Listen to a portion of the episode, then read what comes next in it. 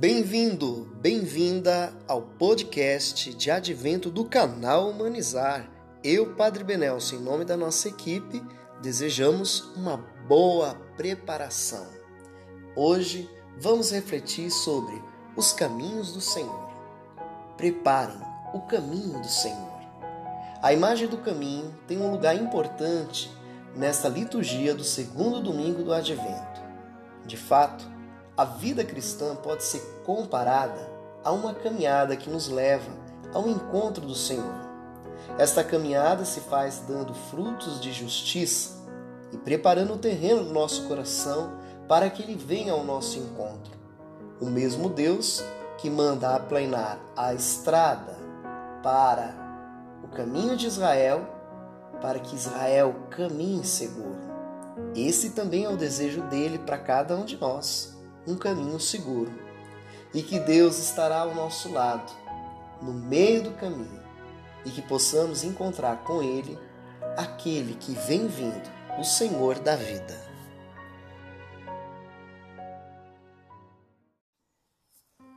Salmo 125 Maravilhas fez conosco o Senhor, exultemos de alegria. Quando o Senhor reconduziu nossos cativos, parecíamos sonhar. Encheu-se de sorriso a nossa boca, nossos lábios de canções. Entre os gentios se dizia: Maravilhas fez com eles o Senhor. Sim, maravilha fez conosco o Senhor. Exultemos de alegria.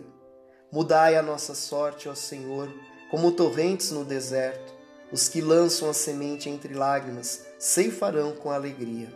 Chorando de tristeza sairão, espalhando suas sementes, cantando de alegria voltarão, carregando os seus feixes.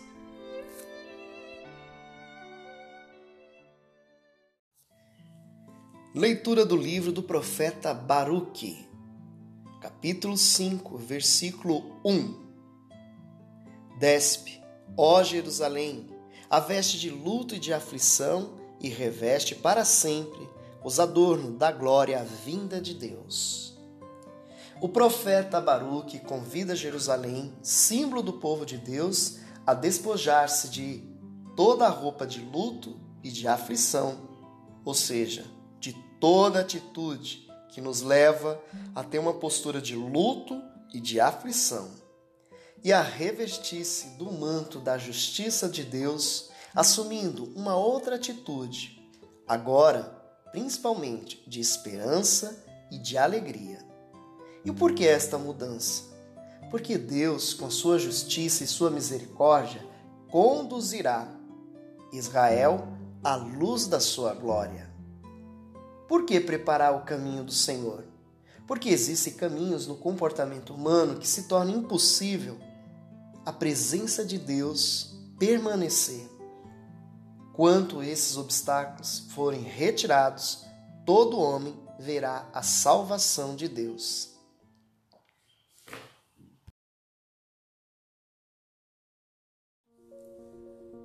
João Batista é um dos personagens do tempo do advento. Ele, no evangelho de hoje, faz um convite para abrirmos a Deus em meio ao deserto da vida e convocar os homens para um tempo de esperança, descobrindo que o Messias está perto e que é necessário sair ao seu encontro. Será preciso que consertemos os buracos do nosso caminho, superando as contradições individuais. Devemos aterrar os vales do desânimo, da desconfiança. É necessário abaixar as montanhas e colinas da ambição, da arrogância, do orgulho e da vingança. Temos que cuidar de endireitar o que é negativo e evitar o que nos prejudica. Tudo isso para que possa acontecer, João anuncia: todo homem verá a salvação que vem de Deus. Uma boa preparação neste advento.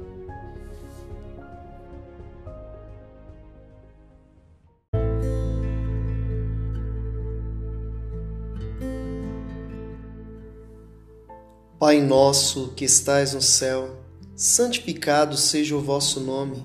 Venha a nós o vosso reino. Seja feita a vossa vontade, assim na terra como no céu. O pão nosso de cada dia nos dai hoje. Perdoai as nossas ofensas, assim como nós perdoamos a quem nos tem ofendido. E não os deixeis cair em tentação, mas livrai-nos do mal. Amém.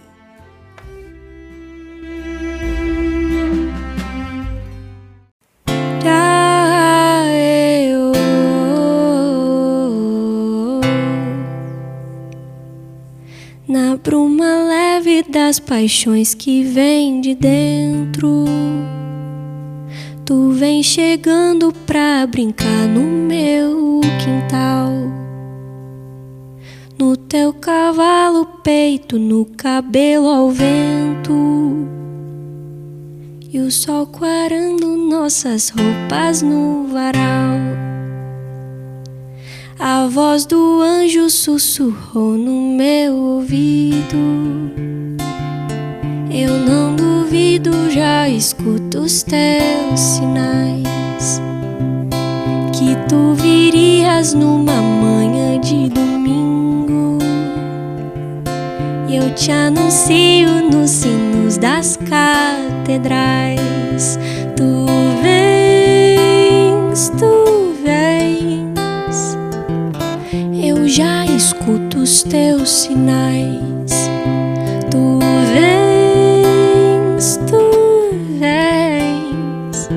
Eu já escuto os teus sinais. Na bruma leve das paixões que vem de dentro. Tu vem chegando pra brincar no meu quintal.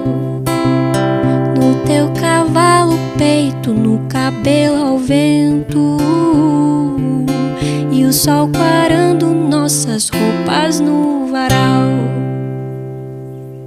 A voz do anjo sussurrou no meu ouvido. Eu não duvido, já escuto os teus sinais. Que tu virias numa manhã de domingo te anuncio nos sinos das catedrais. Tu vens, tu escuto os teus sinais. Tu vens, tu vens, eu já escuto os teus sinais.